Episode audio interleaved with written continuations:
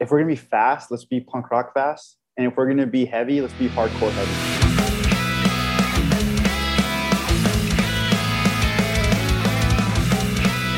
Welcome back to Growing Up Punk, the podcast about punk rock and all of its friends. My name is David. My friend is Aaron, and today Aaron is uh, joined by Mike Perez of the band No Bragging Rights. Now, No Bragging Rights, uh, they're a band. I want to say they came up. Well, they for sure came up uh, on our Guppies episode to end the year because Aaron had picked them and their release, their EP that came out last year.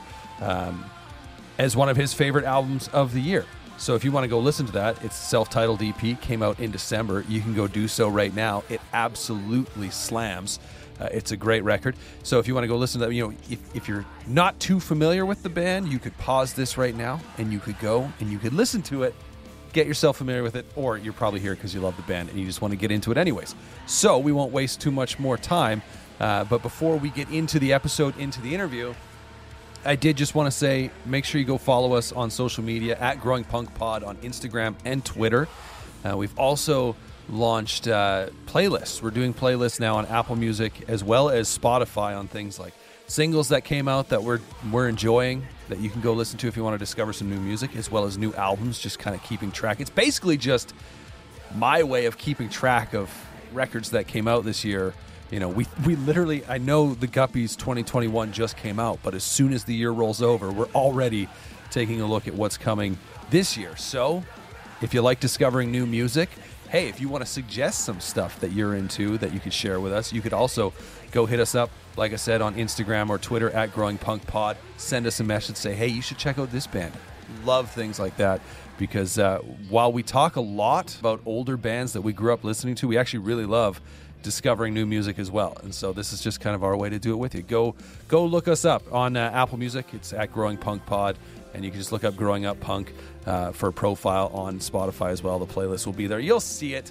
Uh, you can go listen to those, and they're being updated regularly. So yeah, without wasting any more time though, let's get into the episode. It's Aaron chatting with Mike Perez of No Bragging Rights.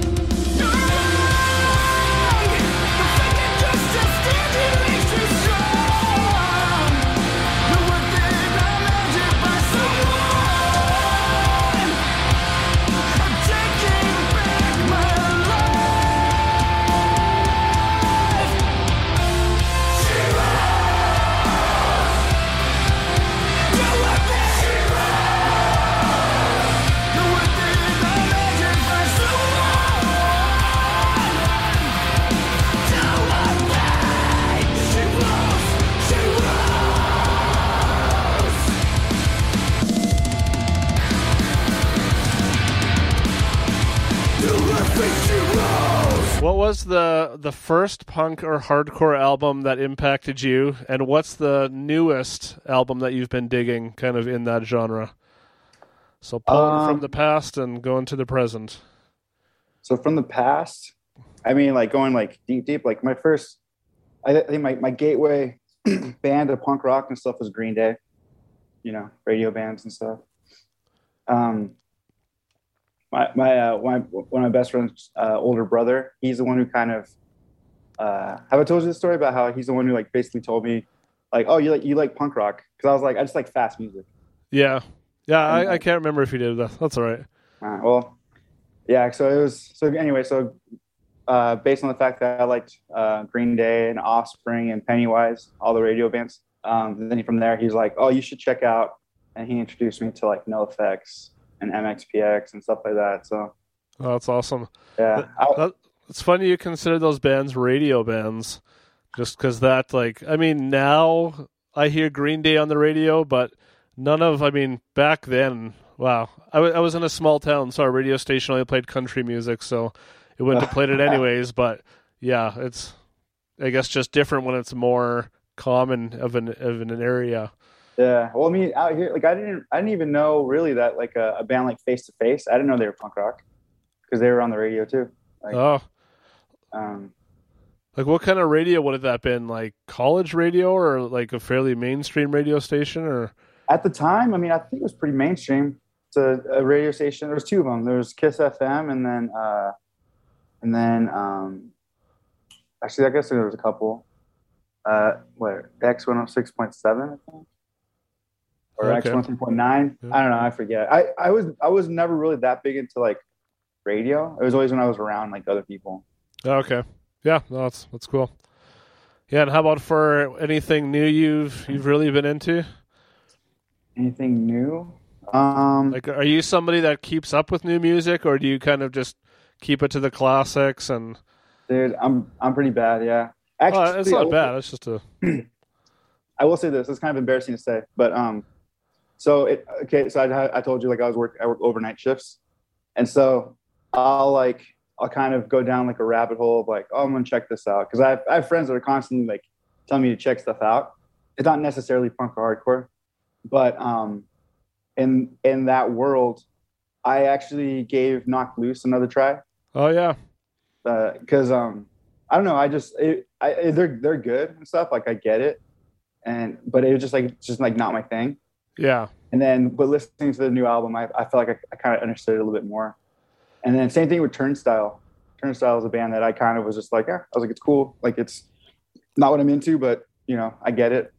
But I I listened to their new album and I got I feel like I got I got it more, especially when I had to like a really like, good focus listen. So, yeah, no, I'm, I'm kind of the same with both of those bands, and it's it kind of bugs me sometimes because you know, especially with bands kind of in this scene, uh, you know, you kind of like want to like them. Just, I mean, whether because they're popular or because so many people think they're good. So it's like, oh, like you know, you listen, it's like, oh, I want to like this. So yeah. you kind of keep listening, kind of forcing yourself to. And so yeah, like both those bands, I can do some of. I I wouldn't necessarily listen to a whole album, um, but but I, I mean, just as I asked that question, I thought about because I had just sent you a band uh, like oh, last yeah, week yeah. or something, and yeah. uh, a Norwegian kind of melodic hardcore band called like Halcyon Days. I don't know if that's how you pronounce that word. I've never heard that word, but uh, yeah, that was that was an awesome awesome album and a surprise of an album. So that that's something maybe a little bit more kind of of you know similar to No Bragging Rights or in that realm, I guess. Yeah, yeah. They kind of remind me of. Uh, did you ever were you ever into a band called No Trigger? Yeah, yeah kind of, it kind of gave me a little bit of those vibes too. Okay, yeah, yeah. I mean, like No Trigger was a lot more like on the like kind of skate punk side, right? Yeah. Yeah. Well, yeah, because that was uh wasn't that uh what's his name from SJC Drums? Yeah. Um, I'm blanking on his name now, but we'll just call him Steve just for fun. Yeah. oh no, now it's bugging me what his name is. Anyways, whatever that's neither here nor there. So yeah, no, that's yeah. I just uh, sometimes you know, especially with guys like you that have been around the music scene for a long time, I'm always curious to hear, you know, like yeah, what got you started, and if there's still bands getting your attention. Because I kind of find you know when we get to our age, it's we're kind of maybe it's just a thing that happens with age is you kind of get stuck in you know your time of yeah. kind of what really got you into things you know, while I, I still stay up to speed on a lot of bands, you know, those are always the ones I'm going to kind of go back to. I was watching uh, Seinfeld the other night, and one of his jokes on there was how it seems like dads or or men kind of get stuck in an era of fashion from when they were, you know, in their 20s or whatever.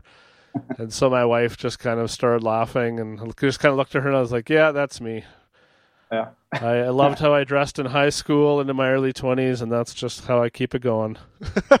yeah. If it, it's funny. I feel like if anything, I'm going, like, I'm leaning more into it as I'm getting older. Like, I'm going back to rocking, like, Dickies khakis and stuff. And... Oh, yeah. well, I'm just, I'm glad that stuff is still around, that it's not like vintage. We have to go searching right. for it. So, anyways, that was kind of a whole tangent there, but no, that's that's sweet. Yeah, I read that. So going back to to no bragging rights, that you started the band at like a super young age, and so I was just curious as to kind of what was going on then, or what were you hoping? Was that just kind of you know, let's just jam and kind of see what happens, what, what were you hoping for? Because it was like you were 15 or something. Yeah, 15. That's why. I mean, I'm technically younger when I got like my guitar. Like before, before we even had instruments, I was like, we should start a band. Yeah. Wow. My friend's older brother had a band.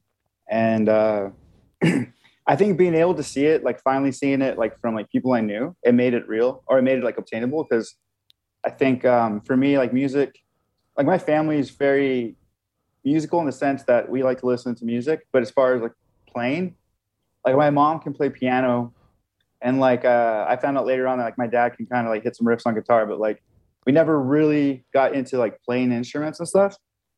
But um, like uh, I don't know. I think just seeing being able to see somebody do it, like he had a they had a local band. I thought they're amazing, you know, and and then seeing and then actually the first the first show that I actually paid money to go see that like wasn't like a backyard or whatever. Uh, it was a band called Falling Sickness.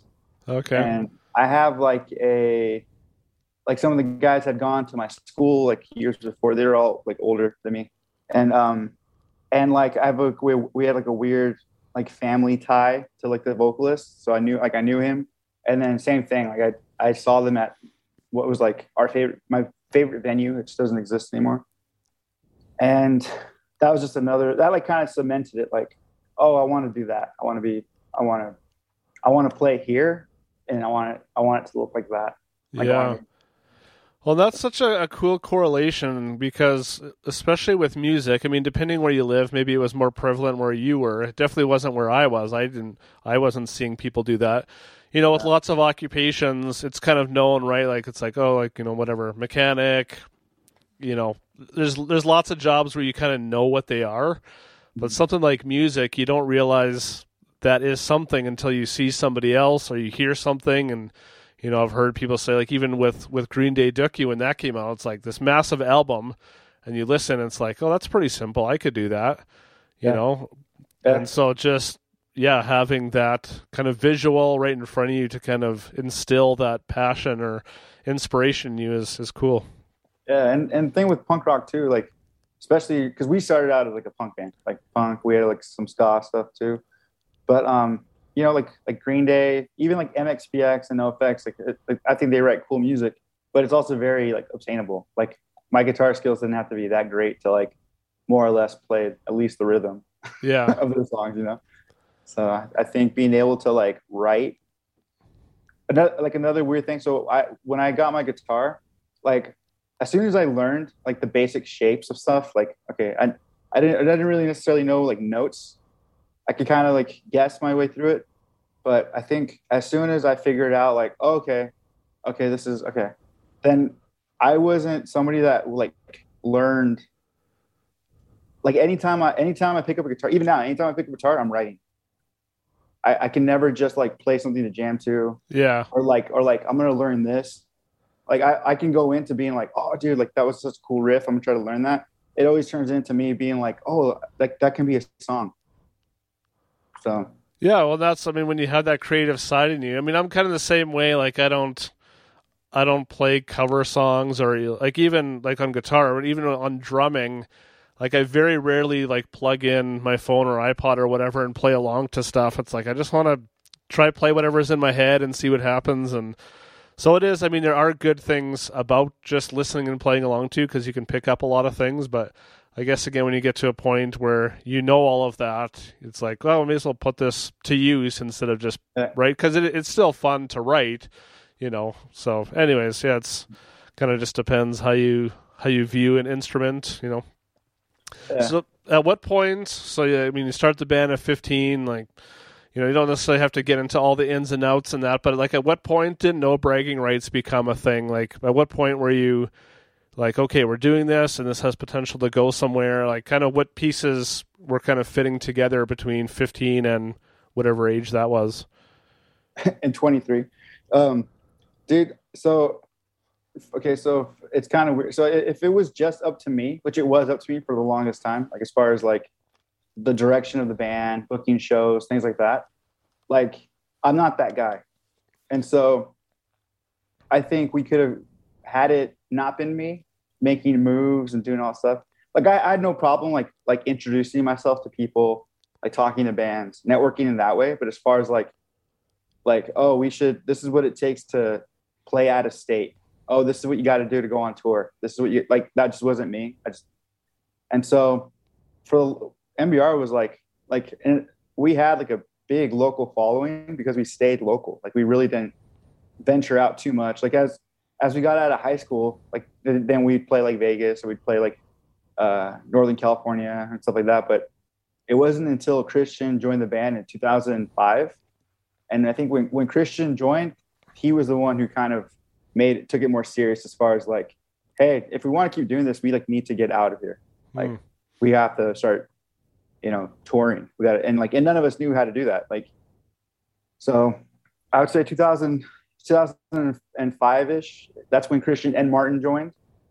So that's when the band should have changed names and everything. Because we, we that's when we kind of like we were still like uh like we still had like punk rock roots and stuff, but that was definitely like oh we're let's let's change our like we're, we're let's get heavier now. Like we started. That's when we I, I discovered hardcore around that time. Okay.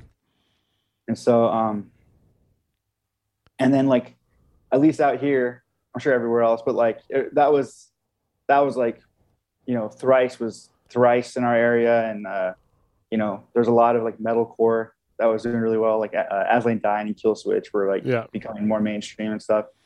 And so our, our sound was just getting heavier.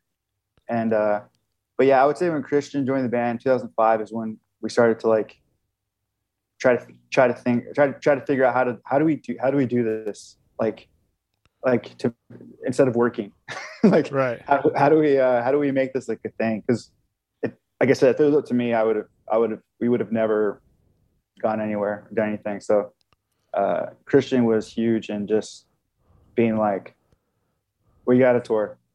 Let's just let's get a vehicle and then let's get a trailer and then we'll, let's just call people. And because of that attitude though uh that's how we met jake from pure noise. Yeah. And Jake Jake was kind of the same way too. Jake was kind of like uh his band was getting a lot of no's, you know. So we we got we got nothing but no's as far as trying to get tours, trying to jump on tours. Like everybody was saying no. So they they just started to they they created their own booking agency. They called it Pure Noise, and they would they represented No Bragging Rights and uh, and Jake's band at the time. Yeah, that's awesome. Yeah, Yeah. uh, lots of times in bands, it just takes, I guess, well, not even just bands, whether it's a business or whatever, it takes someone with a vision and just a drive or a different perspective of like, hey, if we want to get to point B, we need to take this road, and Yeah. right, and sometimes it's just like, oh, okay, I wouldn't have thought of that, so yeah, I mean that's the benefit of, of doing it with with other people that have other skills. So, do you remember what the first opportunity your band got that kind of helped to solidify? um, you know this this kind of status, so to speak, or the, you know the first opportunity that really helped to push your confidence and, who you were as a band? Yeah, I feel like there's a couple of bands that had it not been for them to give us that little push or almost like validate us. Um, one was I Am Ghost. You remember? Oh them? yeah, yeah, uh, they they uh, they took us on tour with them. You know, we it was it was a learning experience for us. Like we had done our own tours, um, just our own stuff independently for a while, and they were the first like they were the first like tour that we did where like we weren't the ones that had to make our own laminates. Like they had Oh, yeah. laminates and stuff. they actually had like a you know a book of like the tour routing and you know so like they going on tour with them was kind of cool because that was kind of I think our first little introduction to like oh this this is a band that's a little more established doing stuff and then um and then another band I think that kind of really kind of broke things open for us like in a much in a bigger way uh oddly enough was the Acacia Strain oh cool, yeah. Um, I don't. I don't think we give uh, Vincent enough credit, or like, I don't, or shout him out enough because he vouched for us on a lot of like the tours that we did. Like he was the one who wanted us out on those, and so that was super helpful for us, especially like when we were trying to, you know, break into the East Coast and stuff. yeah. How did that connection come about? So we we had we had played a show in uh we had so our we had like a small our own I think it was like just our own like little headliner kind of show and we were in Canada and we were there the same time as Lionheart and the Acacia Strain. Oh cool, yeah, Like I think we were literally like playing like a day before each show or day after. I don't know, something kind of messed up in the sense that like no one's coming to our show. and so uh, I forget I forget what happened, but basically um, we were kind of in a tough spot, and so we at this point we had known the guys from Lionheart. Lionheart's another band that really helped us out too. They they were they've always been really cool with us. Um, they were the ones that kind of vouched for us, and they they you know, just put it out there like, hey, you know, if we have, could an MBR open any shows? Like they'll just play like a 20 minute set. You know, they don't need, they don't want to get paid. They just, they can just show up, play, you know. And uh, uh, Vince Vincent was like, yeah, they can play the first date. And so we're like, sick. So we'll take that. We'll play. I'll, I'll take one show with the Acacia Strain over like a week of our own. Yeah, you know. definitely. And so, and so we did that. And uh, I remember like Vincent watched our entire set, like, or at least the, at least the beginning of it, which was a little terrifying at the time. And uh, he, he, you know, asked if we wanted to finish off. It wasn't like a big tour, like I think about a week worth of shows kind of thing. Okay. But um, yeah, he helped us out. Like they uh, let us play the shows, and I'm pretty sure we got like they paid us out of like their own guarantee too. Like, Wow. yeah, we That's weren't awesome. expecting that. Yeah.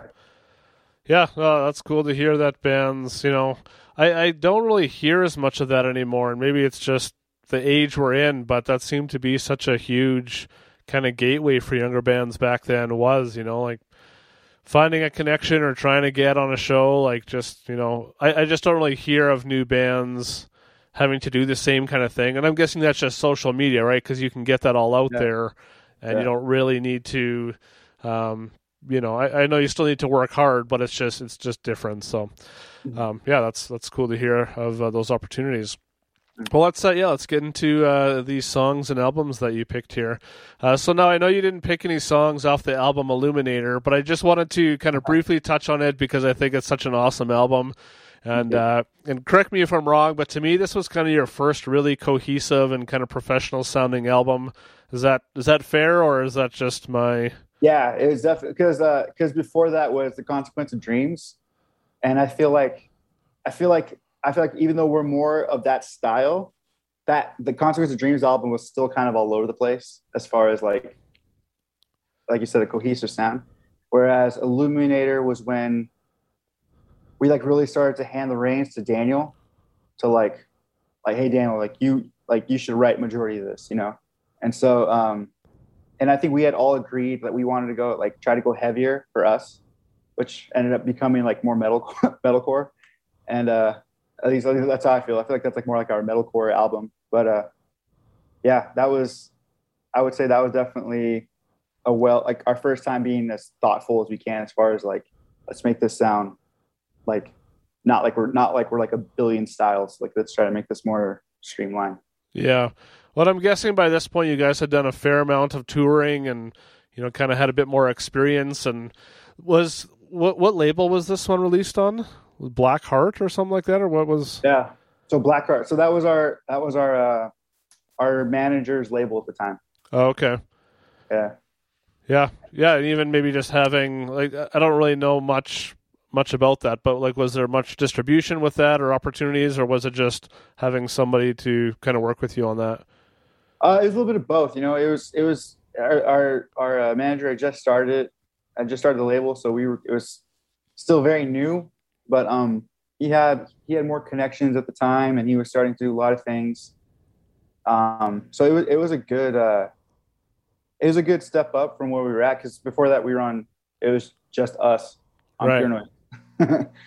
and so um it was just like it was just like a it was a good next step for us because like we were touring a lot more but we still weren't playing or moving like a whole lot of albums like but uh yeah it was it was a it was our manager and then one of his like buddies I- Okay, I, I forget how long it lasts it, last, it didn't last too terribly long but it was it was helpful for us yeah. Well, yeah, yeah, it's still an awesome album. I just listened to it maybe a month or so ago, whenever it was that I I texted you, and I was just like, man, like this is I don't know, it's such a still a great album. I mean, I love that type of metalcore too, so it kind of just fit right in. But it's a great sounding album. Like it sounds professional and well produced, and I mean, it's got cool artwork, and so it definitely seems like a, a legit thing. So that's cool. Yeah, it it was it was a it was cool because that that one we recorded at um we recorded with uh Daniel Castleman. Oh yeah, he- yeah. Whatever happened Yeah, to he- that guy? I forgot about him. Yeah, I to- I think I think he's still doing stuff. I know he's like I think pretty sure he's like married and has kids and stuff. I don't know if he's as hard into recording, but um we went with him and um you know he kind of he kind of kicked our butt in the studio. Um, that I feel like what's funny too is I feel like in that album that was like lyr- lyrically, uh, at least for me, when I listen to it again, I can hear how bitter I was about the music scene.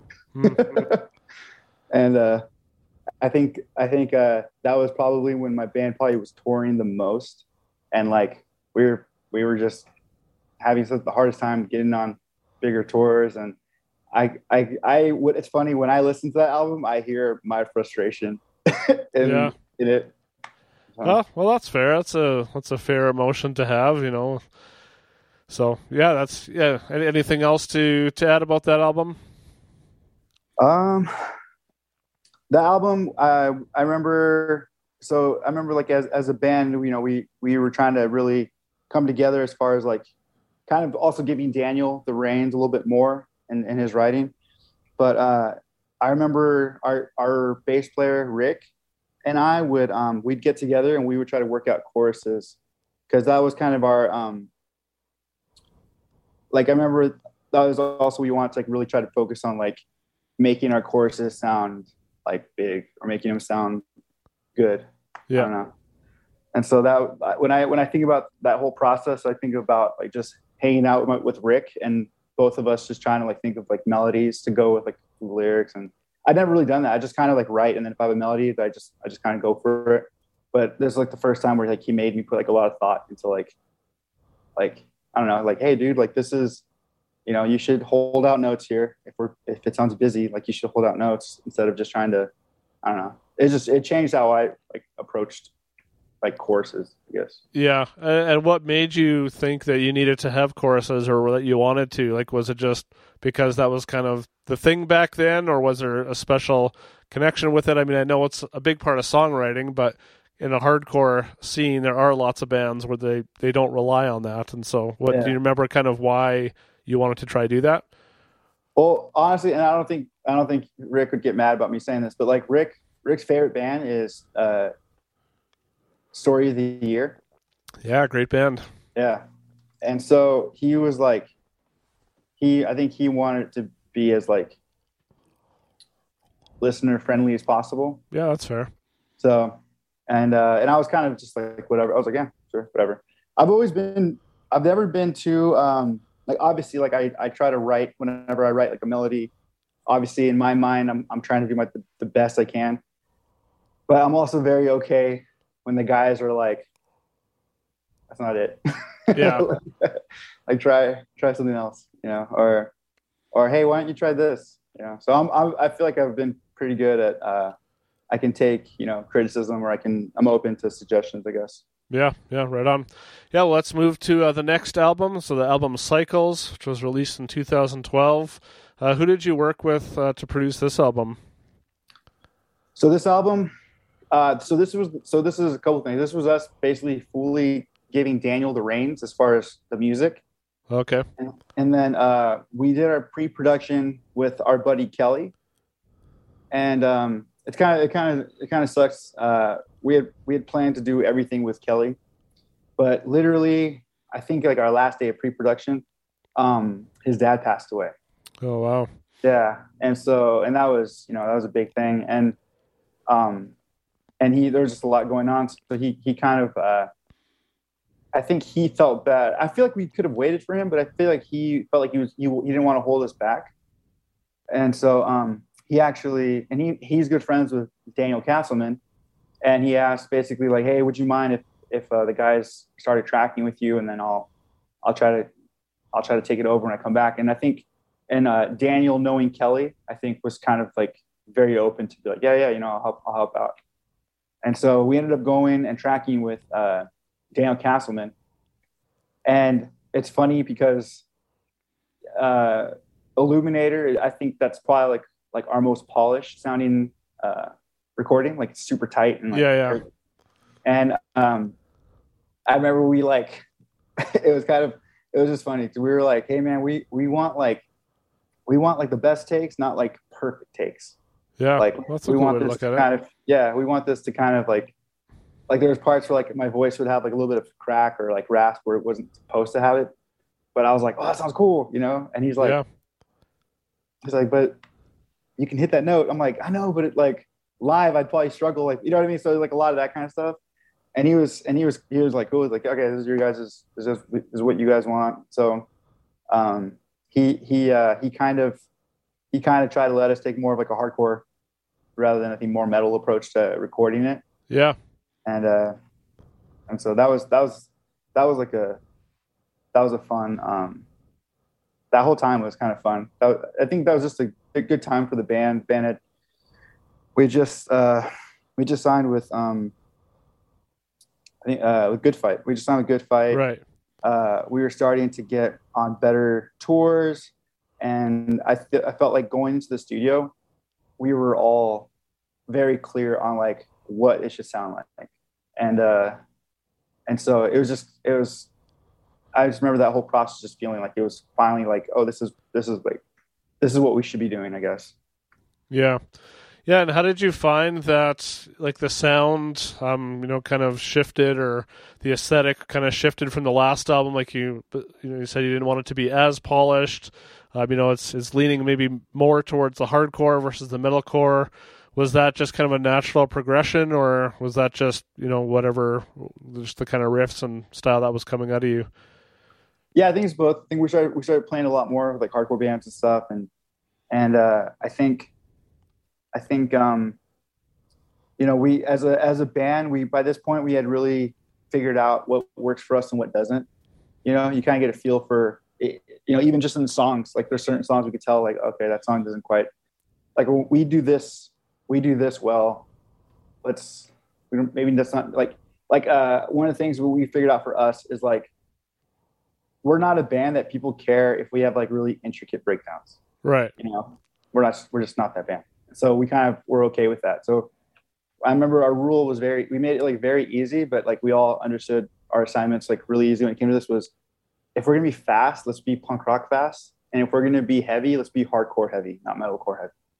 And so that was kind of like at least our own like little parameters of how we wanted to like yeah be. So yeah, it was uh and also I think um I can't remember if that was or maybe it might have been sooner, but I I forever have been trying to get Daniel to listen to Shai Hulud. Oh yeah, just because I could hear, I, I don't know what it was, but Daniel writes like like especially when Daniel goes fast. There's like a lot of like stuff that reminds me of like old like strung out kind of riffs, but also like um, what's that band? In Flames or or uh, there's a band that anyway. So I was like, Daniel, I was like, you should listen to Shai Hulud. like the guitar play, that that style, like what you do, is like so. I feel like it's in that world. So like I'd always yeah. I'd kind of push it on him, and so I feel like around that time, uh, also Daniel started to like really get into more of that kind of that kind of stuff too. So um, I feel like that was a big influence on our sound as well.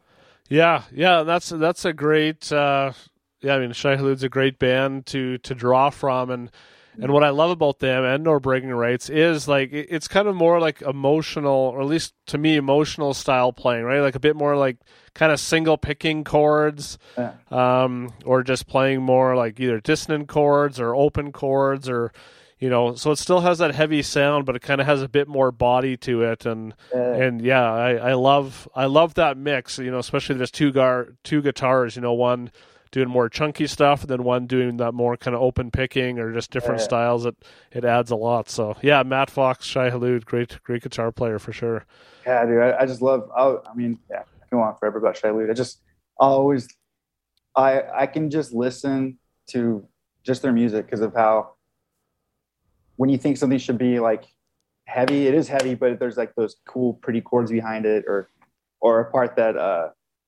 that sounds like it's gonna be like super melodic. They have a way to dirty it up and just the right way. I don't know. I I love I love Shelley. Yeah. Well, uh, uh, Means got to do a, a month long tour with them, and it was just like a dream come true. I mean, that's kind of really the only you know kind of legacy band or you know whatever you kind of. I mean, they were you know kind of the pioneers of this sound almost. Yeah. And, and so it was yeah it was so cool for us as a younger band getting to be around you know guys that were older and been around but they were still super super nice, down to earth guys, and yeah, that was that was amazing getting to watch them play every night for for that long. But um, yeah, well, let's get into the song that you picked off of this, which is the title track called "Cycles."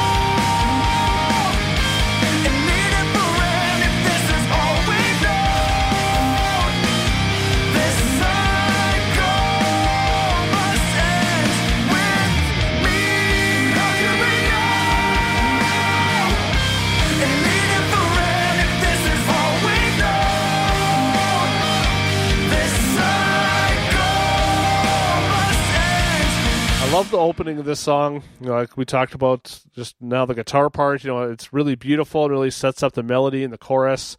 You know, there's still a lot of energy, heaviness, and intensity in the song, especially in the bridge. So this is the title track of the album. So how do you th- think this song represents the album title and the album as a whole?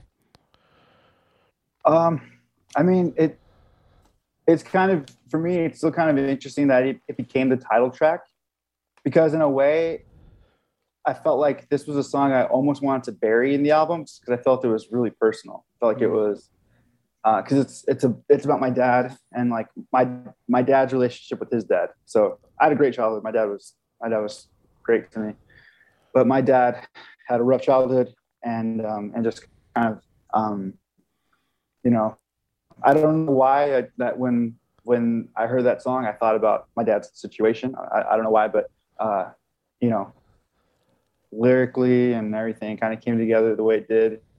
And um, one of the, I was trying to think of like interesting side notes to the song, and uh, right away, as soon as that that uh, that um, that breakdown part comes in, right away, I knew like this needs to be somebody else. Like my voice, my voice doesn't like I, it needs to be someone else. And uh, just because how, how it was choppy, my our first thought was we should have Jason from Let Live, you know, oh, now yeah. now now Fever 33. And so um, and so we had contacted him, and he was he was down, but I so I around this time I forget I forget what the problem was. I can't remember if they were just leaving for tour or if they were in the studio and like they just didn't have time. And so it ended up not working out with Jason. And so I was bummed out because I was like, oh, this like I really like the song. I I don't know why, but I just I was just not happy with how I sounded over that like heavy part. Hmm. I was just like, oh, dude, I'm just that's like not my voice anyway. And so um, we were uh, so uh, like a month or two later, um, we're our album's getting mixed and everything, and and we're hanging out. We're at Warped Tour, and we're hanging out with, with the For Today dudes. And so, um, you know, we, we I was like, hey, was like, we have. Can I show you some of our our uh, like mixes and stuff? And they were like, yeah. So we showed them, and so we were showing them cycles. And I was just like, oh, like, this part coming up is gonna kill me every time I hear it because it was supposed to be Jason from Let Live, and now it's just my stupid voice, you know. And we're they're listening to it, and Mattie was like, it's like, dude, he's like, I don't want to invite myself or whatever. He's like, I mean, you guys, if you don't like your voice there, like, I was like, dude, if you're down to, if you're down, yes, like, please, please. And so, uh, I'm, I think, I feel like the next, the next day I hit up my buddy Kelly and we like showed up with a laptop and microphone and, uh, and Matt, Mattie just knocked it out like in like one take pretty much. He, he did it in like their bus, like Wow. in the little, the little hallway of their bus. They had to turn off the AC and he just I I want to say maybe he did like a double, maybe two takes, Okay. but like the dude just nailed it, and I was just like, yeah, that was it. Man. like that uh that works. That works. Yeah, that's awesome. How that I, I don't know how I didn't pick up on that. I just listened through the songs today, and I I mean I know For Today's music a lot and Mattie's voice, and I guess maybe I just wasn't expecting it, so I didn't didn't think of it. But oh, I'm gonna have to go back and listen to that. That's awesome. Yeah, it's. I mean, it's random. I don't think many people, you know. I'm sure there's there's some people when they hear it, they're like, oh, that's Mattie, you know. But I I feel like uh if you don't if you don't know our history with For Today, I think it's it comes out of nowhere. You know. Yeah. Well, and sometimes on Spotify, which I use, like if there's a guest vocalist, sometimes it will say like under the song title or whatever. But I mean, maybe if it's an older album or something, it doesn't have that info. And uh, I don't think I have a physical copy of this album, so I wouldn't have seen that. But yeah, that, that's awesome. Cool, Yeah, cool voice weird. to lend to that. And it's cool how that just you know work together like a bit more organically than you know getting Jason. Yeah, yeah. It was. I was.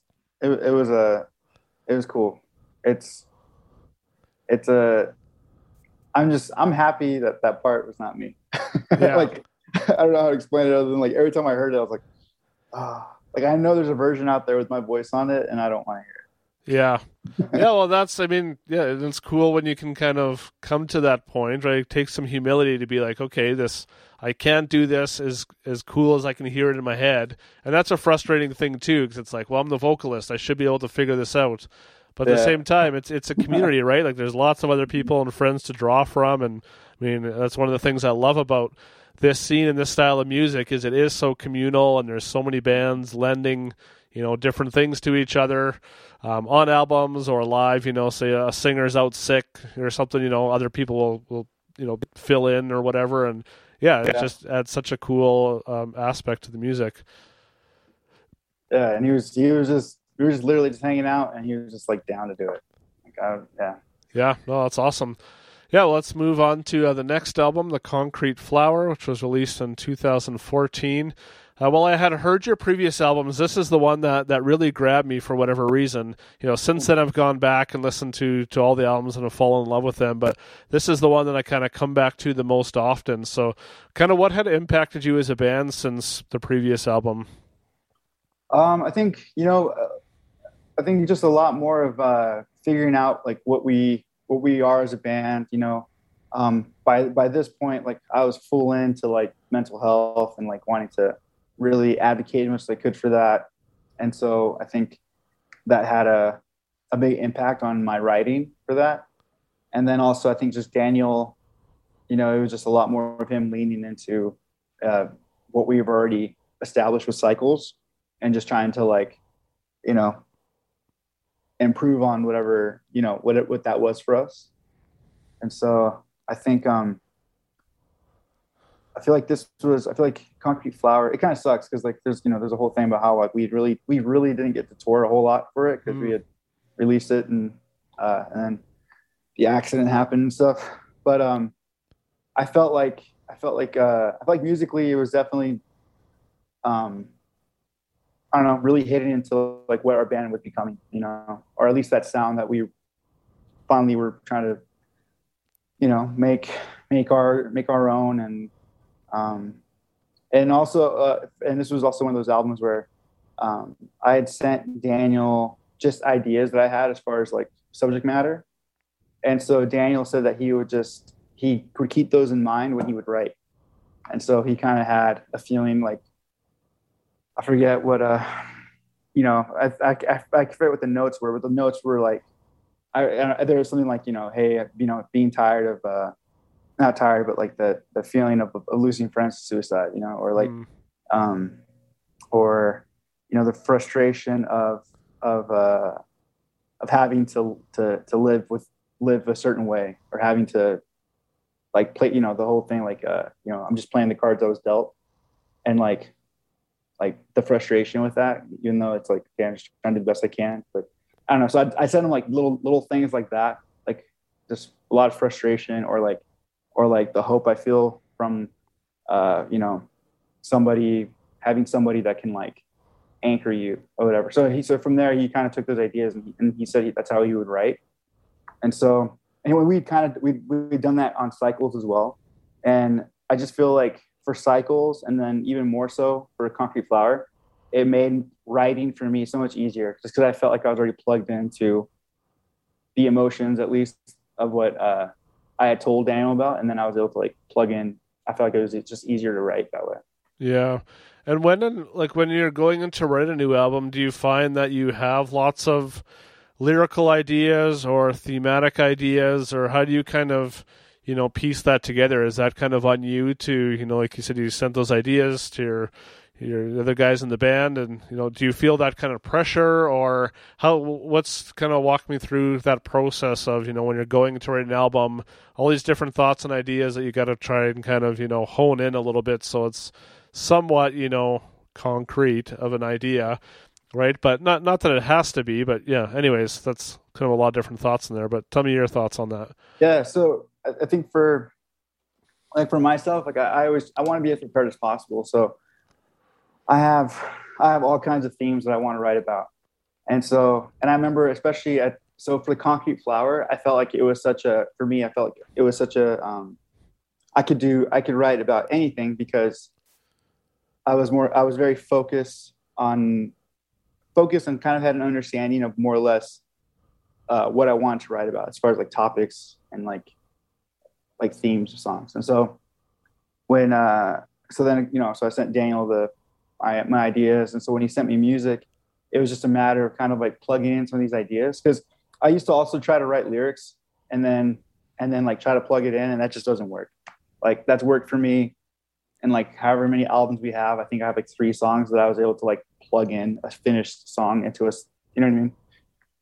And so I like, I, I was very, I kind of was like kind of accepting like, okay, I write better when like okay, this is this, these are the topics or the feelings I have for a song, and then when I hear the music, I'm like, okay, this this feels like it's um, like I don't know, this this is like a it's aggressive, but the chorus is really pretty, so I don't know. So like I don't know. From there, I can pick a theme and and write from there. So that's okay. kind of how I that's kind of how I write.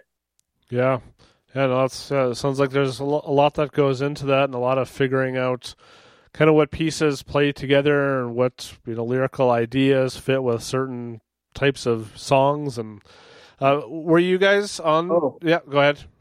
So okay so i'm remembering now. So my big theme for concrete flower was anger. Okay. And just uh, how it can motivate you how it can destroy you.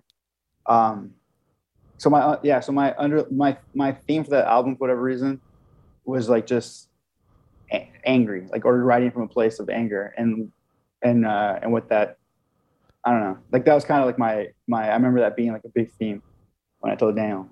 Yeah, now that you say that, I feel like maybe you mentioned that on your last time on, on the podcast, or maybe that was just in texting back and forth. I can't remember, but yeah, so we, we chatted a bit about that. Uh, were, had you guys signed with Pure Noise for this album, or were you still yeah. on? Okay, so how did that shift from uh, from Good Fight to Pure Noise happen? Because I mean, you said at the beginning you already had that relationship with Pure Noise. Kind of, you know, one kind of, you know, what took so long, and mm-hmm. two, you know, why why at this point? Yeah, so I think so. I feel like every time, every time we've, you know, uh, I feel like every band has probably has done this, but like every time we we we switched, you know, went to a new label, it was always for something, right? So like when we left Pure Noise, it's because we, it was just Jake and us basically, and we and uh, even though my my uh, the new label it was new, they were getting a lot of connections, and they were going to get us into more places, and so that jump was helpful. And then our next jump as a band was uh, we were we really wanted to get into Europe, like or just get out of the country basically. Yeah. So um, and so when we were talking to labels, that was a big selling point for us because we were kind of like, well, like what are your connections overseas, or like what can you do for us, you know, outside of the United States? And that was kind of and so good fight. I think for us, I don't know. I I, I can't remember if they. I think they were kind of. I think their pitch was basically like, like we have because they're, they're it's a it's good fight and they were backed by E1. Oh yeah, that's like, right. With a major. And so for them, they're kind of like like, dude, we have we can get you anywhere. We can get you guys, you know, wherever wherever you guys want, kind of thing. And so for us, that was that was a big thing. Was we wanted to go to Europe, and Good Fight seemed like at the time, and what they were offering was like the best option for that. And so, uh, and so when we um, so that was that was cycles and so we did that and they did help us get get into the european market and stuff but um they also didn't really know how to market us at the time and so we kind of uh they weren't going to pick we kind of figured they weren't going to pick up our option mm. And so by then we had already been talking kind of back and forth to jake. We, we kind of never stopped talking to jake.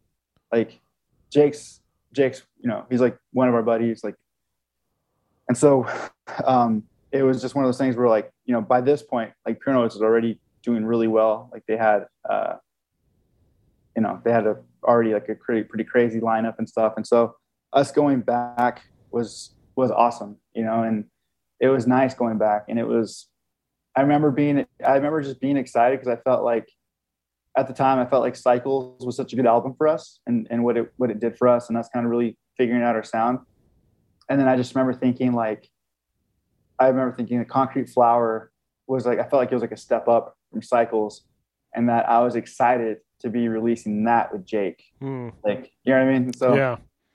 Um, and then but like now it's just like it's kind of frustrating because it's we didn't really get to see its full potential as far as uh, you know it it only been out we only it, uh, it, we we released it in like October or September or something like that, October, I think. And uh, and then we were our last tour was March.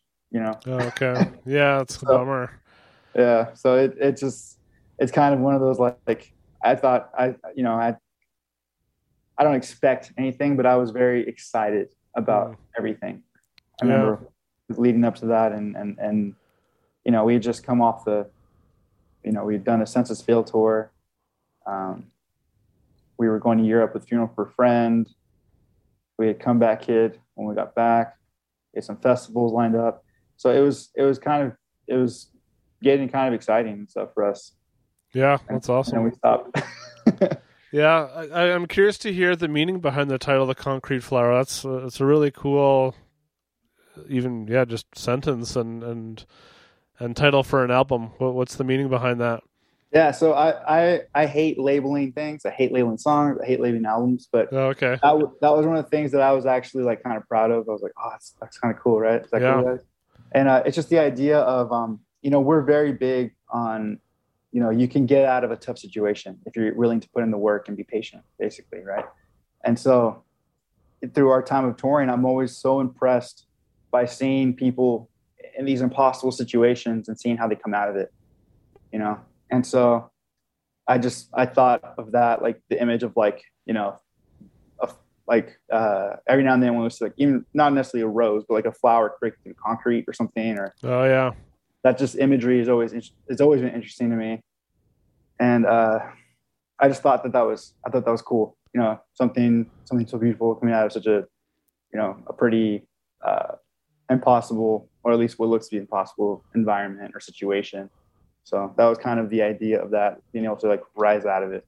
Yeah, no, that's cool. My my thought was maybe it was like something that is so delicate can feel so heavy, and you know sometimes Uh, there's things in life like that. So it's like the concrete flower, like two things that are so different, right? A flower weighs next to nothing, and concrete is is the opposite. And so, anyways, that's yeah. I oh, was- I like that. I haven't even thought of it. I haven't thought of it that way. Like, well, your next album could be the concrete flower too, whatever Aaron said.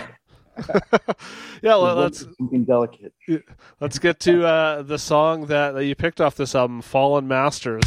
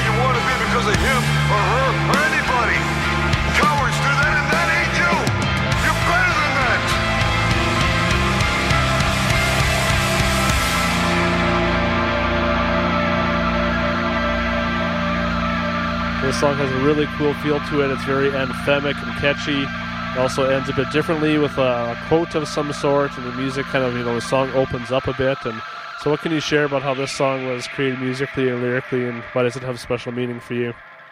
This one, this one's just kind of a special one in the sense of there's a lot of things that went into it. So when when I think of when I thought of this song and my writing for it, I think of a conversation that I had with uh, Walter from Rotting Out, and um, we were talking about. Uh, he said he said something like, uh, ah, for we, I forget we, I think we, I think we are talking about like you know, positivity or trying to be positive or something, and he said something that I thought was like, kind of kind of awesome, and he's just like, he's like, man, I grew up with hate, and sometimes hate is, is all you have. Hmm. And so you kind of have to basically like lean into that or whatever.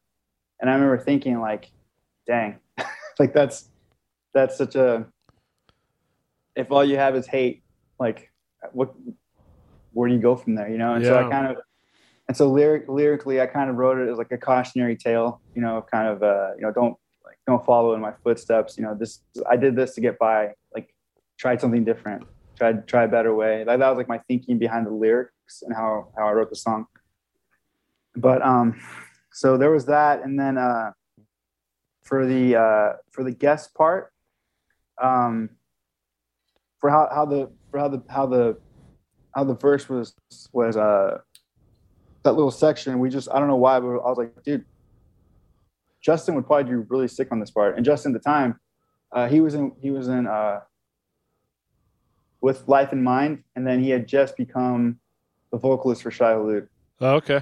So, and so, but even before before he was in Hulud, I just for my I remember just thinking like I feel like his voice is like like he can do the good choppy, like he can make this. I think he can make it sound sick Yeah. so we had uh so we had Justin uh jump in and he he did that that little guest part. And then the ending, the Rocky theme. So I've had that on in like my back pocket since since Cycles. Oh wow. Yeah. So I didn't even pick up on that reference. I don't. I've never really been into Rocky movies, so Oh dude, dude. sorry.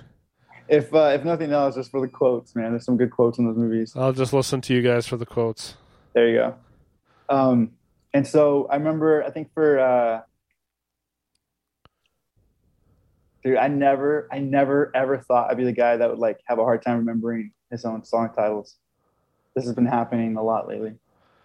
Well, that was a while ago, so uh, that's fair. Appraisals, appraisals and omissions. Oh, okay. Uh, and so at the end, at the end of appraisals and omissions, there's kind of a, like a like a like an outro, like a, and I remember wanting to put that clip there, but it didn't necessarily fit as far as like what the clip is saying to what, but in a way, but in a way it did because it's like a disappointment in someone. But the clip is about like someone who's like basically disappointed in themselves, and anyway, so but it, it just didn't it just didn't fit, and I was so bummed out. I was like, oh, that would have been that would have been so sick to have that at the end of appraisals.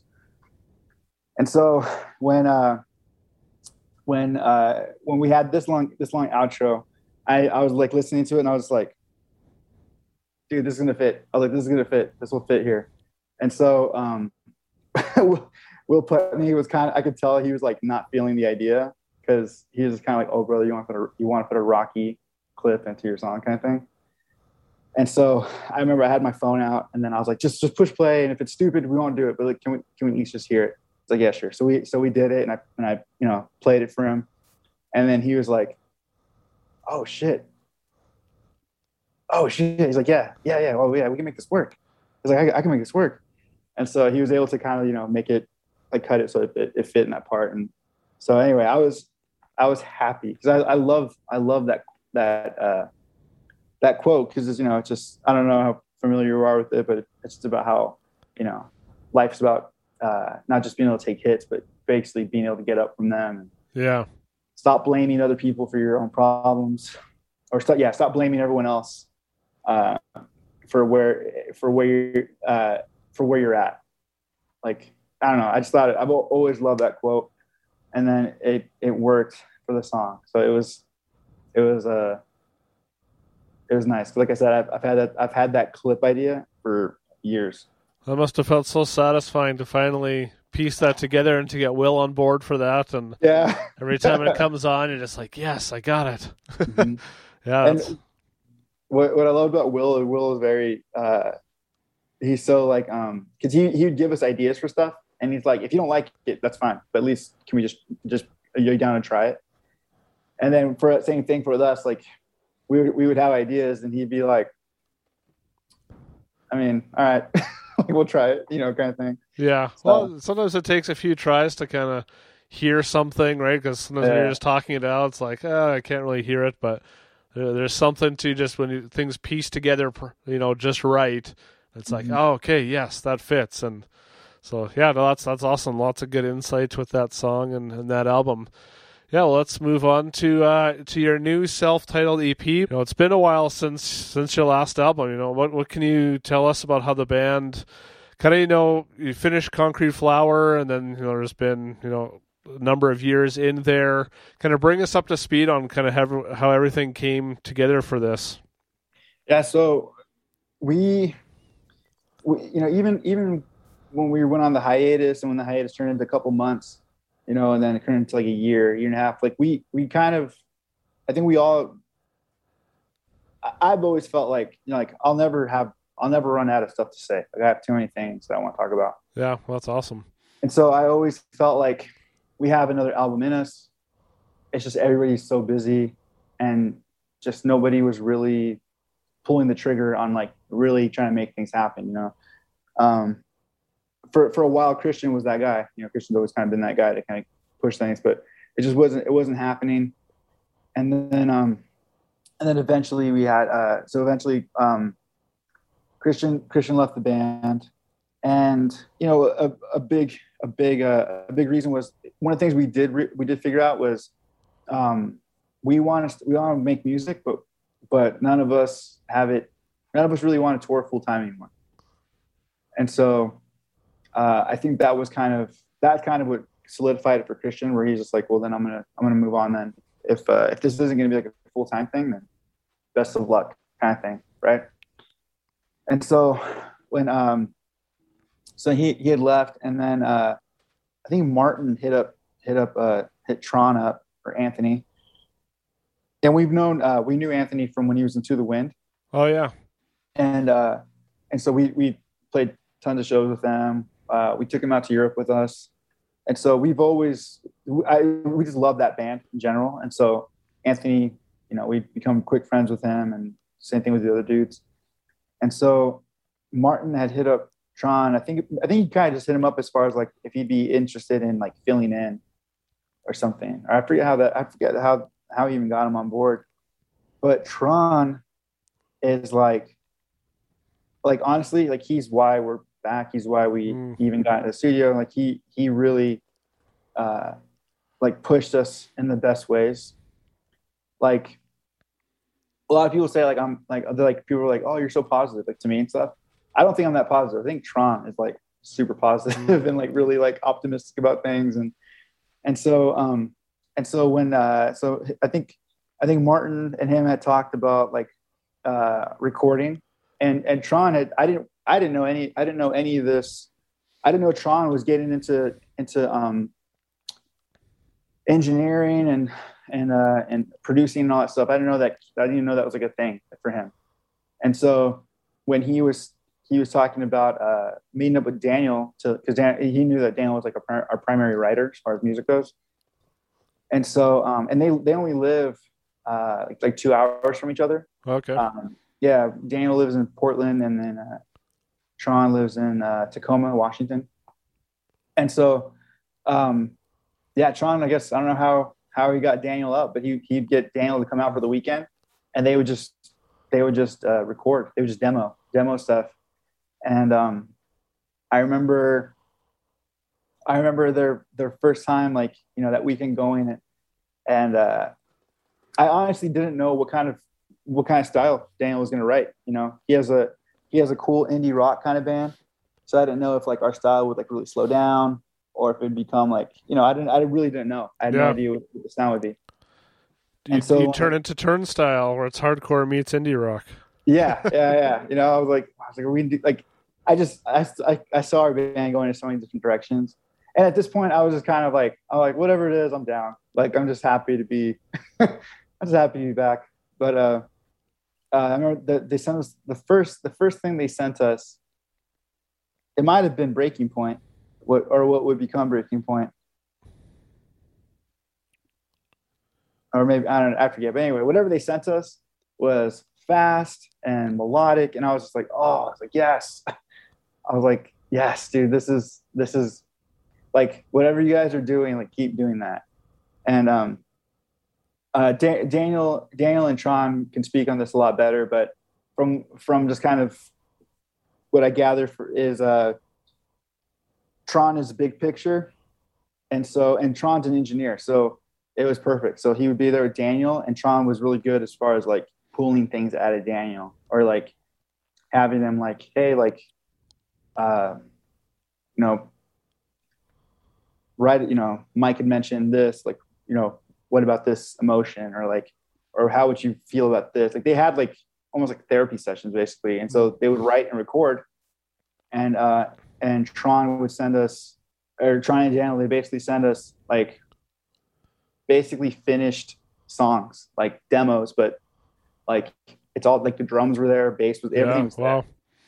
And so it it was it was awesome and super frustrating for me because I was I was in my last year.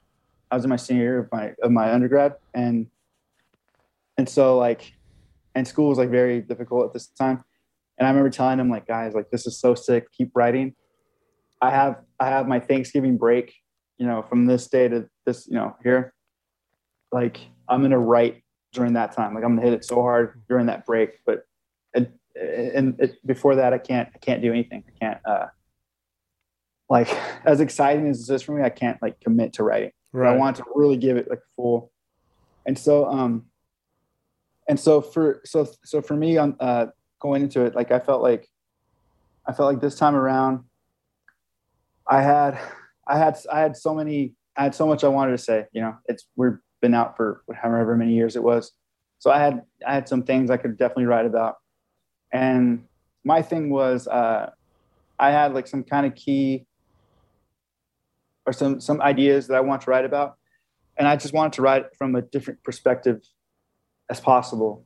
Because I feel like you know mental health is so broad, and then Yeah, you could have a song, yeah, you can have a song about suicide, you know, in which we do. We have, uh, you know, we have uh, out, outdated from the last album, and so it's like, well, I don't want to just keep writing songs about that, and so how do I write something different in that vein?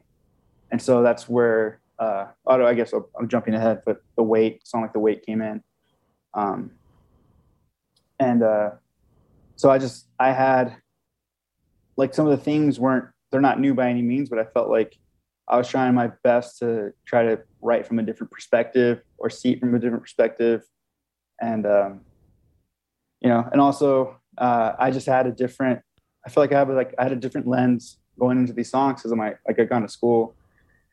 Um, you know, I I even up until the Concrete Flower, I was obsessed with mental health and wanting to understand as much as I could with that. And so that never went away. And then I went to school. And so I kind of feel like the lens I was writing through was a lot, a lot uh, different than what my lens was in the past, you know? So yeah, that's, that's what, uh, I guess that's writing process wise, which what, um, how it was on my end, I guess. Yeah, no, that's that's awesome. Thanks for sharing all that. Yeah, you know, I've had the opportunity to listen to these songs a bunch of times, and I absolutely love them. I think it's by far some of your best work, and um, I don't want to taint these songs with my opinions. So we'll, let's get into these, and yeah, I just want to hear kind of yeah anything you want to share about these songs you picked. So the the first one we'll talk about is the song "Walking Blind."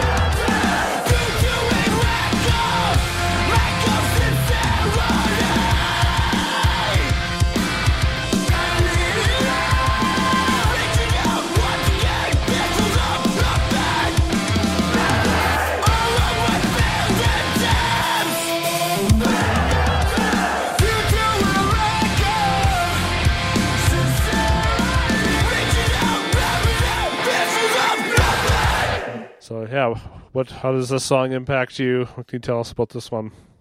So for this one, um, you know, I've had I've had some some uh, not not personally as far as uh, like addiction goes. You know, I feel like everyone has has vices and addictions in their own way, but um, uh, I I lost. Uh, so I, I I coach high school baseball, and um, and I I did it even while I was touring. Um, but I did it as like a, an assistant. Um, I was the assistant to my brother. My brother was actually the head coach and and so I would uh, so I was involved with coaching like for a really long time, and then eventually when uh, No Bragging Rights stopped touring, then I became a head coach and I started to coach my own team and all that stuff.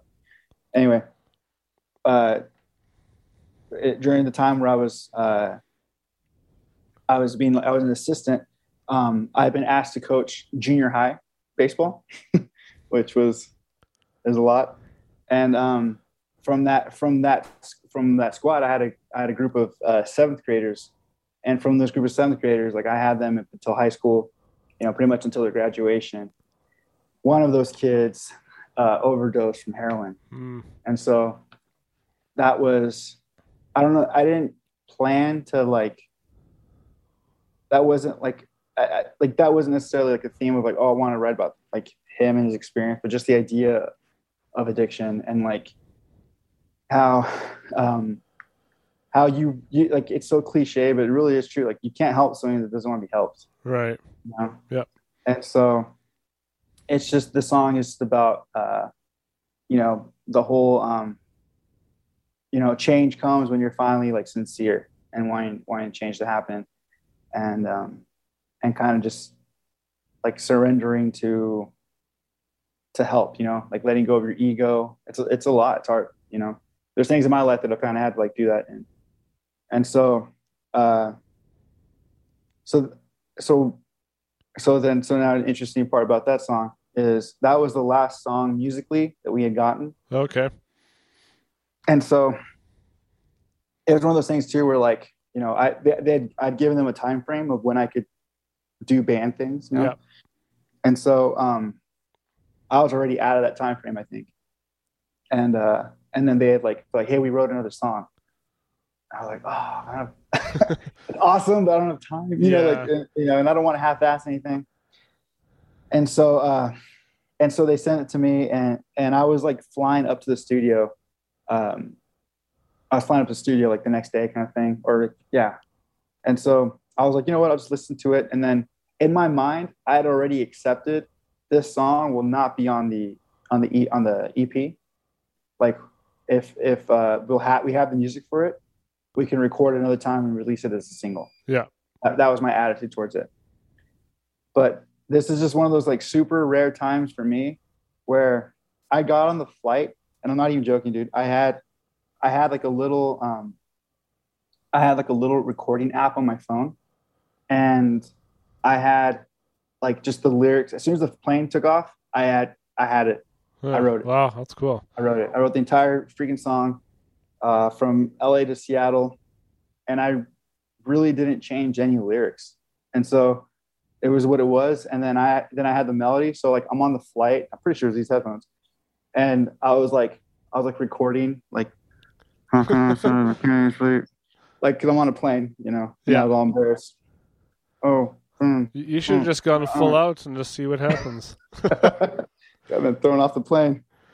But yeah, so I, and so it was awesome because, you know, we land and I'm like, hey, so I finished that song, and and I have I have melodies for it, and so the recording on my phone was really funny. It's just literally like me just like kind of Yeah. half- yeah. Yeah, no, that's awesome.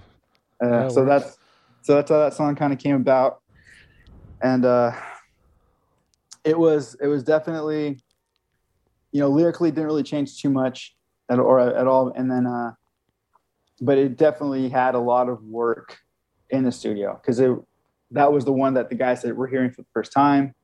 You know, um, oh, the other thing cool about this whole process was that I got to demo stuff early, and send it to the guys, and then they got to send me their feedback uh, right away. Yeah, And so- oh, it's all, yeah, it's nice when nice when that happens. And so uh, this is the only song we didn't get to do that, and so uh, we spent a lot of time on this song uh, in the studio. This Yeah. song killed my voice for sure. Yeah, well, well, it was worth it. Awesome song. Yeah, let's uh, move on to the next one. Stages.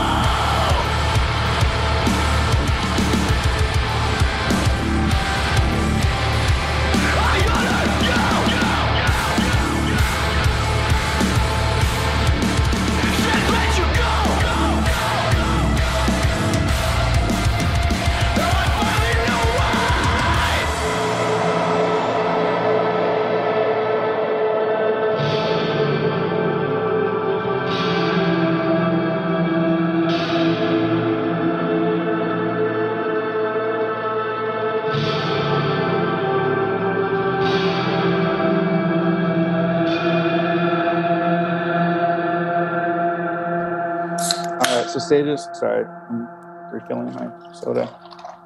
Um, so stages. It's about the stages of grief, and just how um, you know. I really didn't. I really didn't have a plan as far as like this verse is going to be about, um, you know, denial. This one's going to be about this and that.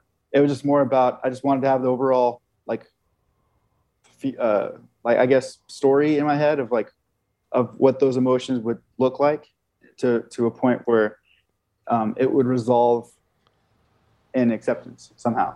Like so how do i get from there to here? And um and so this one i feel like lyrically maybe it gone through a couple changes. Musically the song came through a couple changes. Um or had a couple uh like the breakdown. Um uh, if i have the demo version i'll send it to you Okay, It's- yeah, that'd be it's- cool.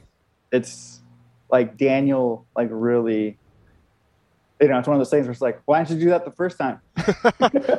like, you know, and so it was fun for me. You can say that, but uh, it was, it was, uh, it's funny because it was, it was a song that that um, like Dan, yeah, Daniel, Daniel didn't really like the song, and he kept talking about like, scrapping it, and I was like, no, dude, this song's fun. Like it's, uh, like I had ideas and I'd been already been writing for it, and he was telling me like he's like no he's like I think we should scrap it. I don't know. It's kind of this or that. And then um and I had finally like I'd kind of finished lyrics and I was like I already finished my lyrics you know? And so he he's like all right I'll it, uh, uh, structurally it'll be the same but I'm gonna I'm gonna just fix it for myself. So there's just things that I hear that I don't like Yeah, and so he went he went through and he he uh yeah I'll, I'll see if I can if I have the first demo version I'll send it to you yeah, yeah, that'd be cool. Um, it's not like massive changes, but it's like the changes that he made were, were sick. yeah, And so, uh, so yeah, so it's just a song about, um, you know, the, the different stages of, of grief. Um, uh, what is it? Denial, acceptance. Or, bargaining, anger. Uh, destroying your mom's china cabinet. yes. Lashing out at people. Um, uh, I had it written somewhere. Denial, anger, bargaining, depression, and acceptance. Right. Yeah. And so, um, anyway, so I just wanted to like, I guess it was kind of, I'm happy it turned out the way it did because at the time I was like, how am I gonna, how am I gonna make this make sense?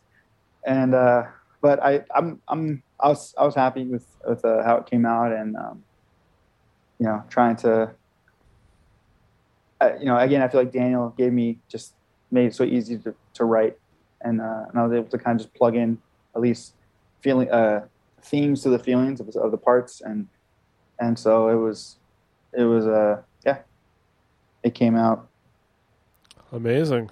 pretty good, out Yeah. fun. Yeah, and the last one is the song "The Wait."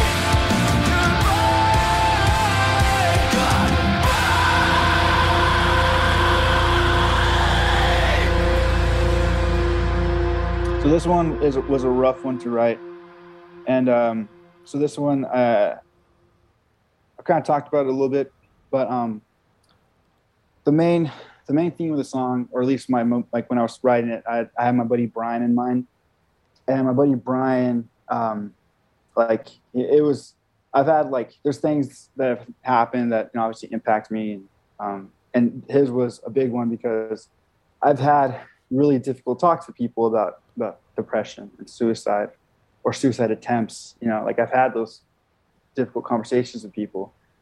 Um, with Brian, what made his was different just because um, he was so he was so honest, and it was just heartbreaking because for Mhm. him, he was just he would tell me he's like, dude, he's like, I'm going to take my life, and I don't want to. I have a daughter.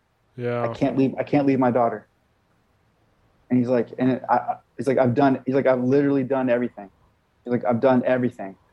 And so he reached out to me because he he wanted to know if I knew any um, any uh, like holistic approaches to help him with his medication that he was already on. Because he knew he's like, I can't, I can't like, I can't stop taking my medication, but also it's not strong enough. And if I keep taking it, it's it's it's taking my humanity. Right.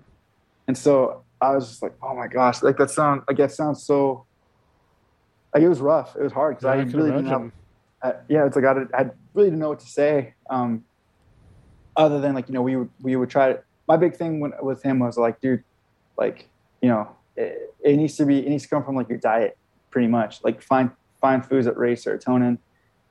Um, you know, be active. Like do like like go on walks. You know, run whatever. Like something like you need to find ways to to um, you know. So we went over like different coping mechanisms and things in his life and and so he was he was really open to he's really open to it and, and and some of the stuff he's like yeah you know I've, I've been trying this I've been trying that but nothing seems to work and so it was just it was just hard man because he you know and, and what people I don't think understand is you know when I'm talking to him like he he's you know if I if we talk to him he's like yeah I don't want to commit suicide I don't or I don't, I don't want to die like he that's how he's like I don't want to do this like right now I could I could never leave my daughter ever but when I'm in when I'm when I'm there, Yeah.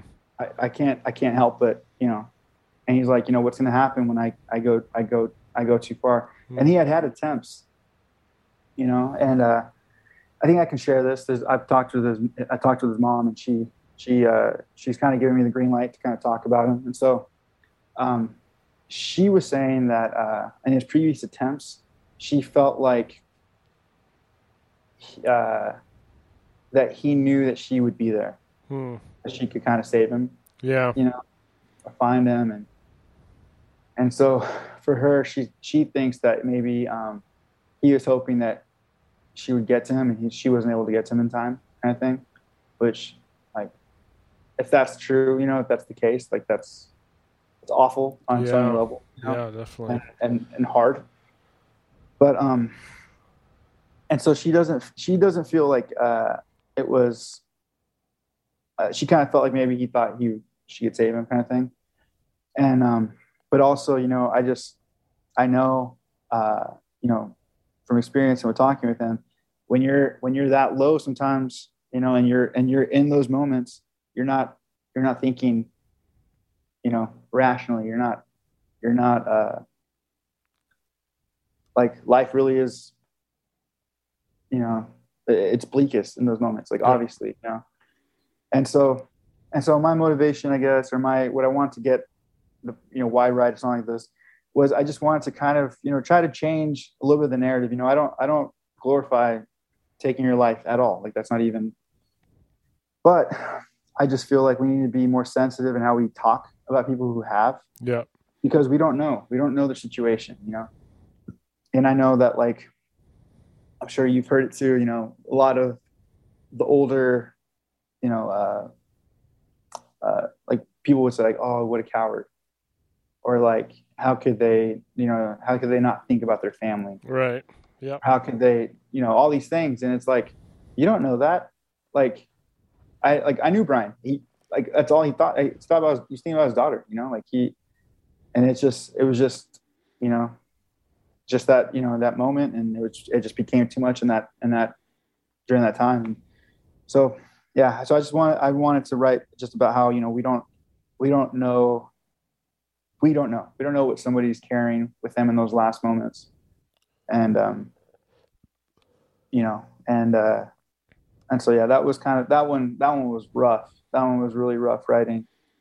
And um but it's been it's been really cool in the sense that um i've had some good conversations with his mom. And so i'm think I, i'm pretty sure at some point i'll be doing things with her and trying to like raise awareness. And uh it's uh she she's got a I want to get her somewhere on a platform like this and uh, kind of hear her talking about the aftermath of Mm. what happens like this. You know, losing a son, you know, losing, you know, like just what comes with it, what happens with his daughter, you know, what the kind of like the, the devastation left behind. Kind of thing. Yeah. So, Yeah. Wow. Well, thanks for for sharing that. I know that's yeah, it's heavy stuff, and um, but yeah, I think the more that we bring these kind of topics into the light, the more you know people can hopefully find you know freedom from that and and uh, release from those bondages and.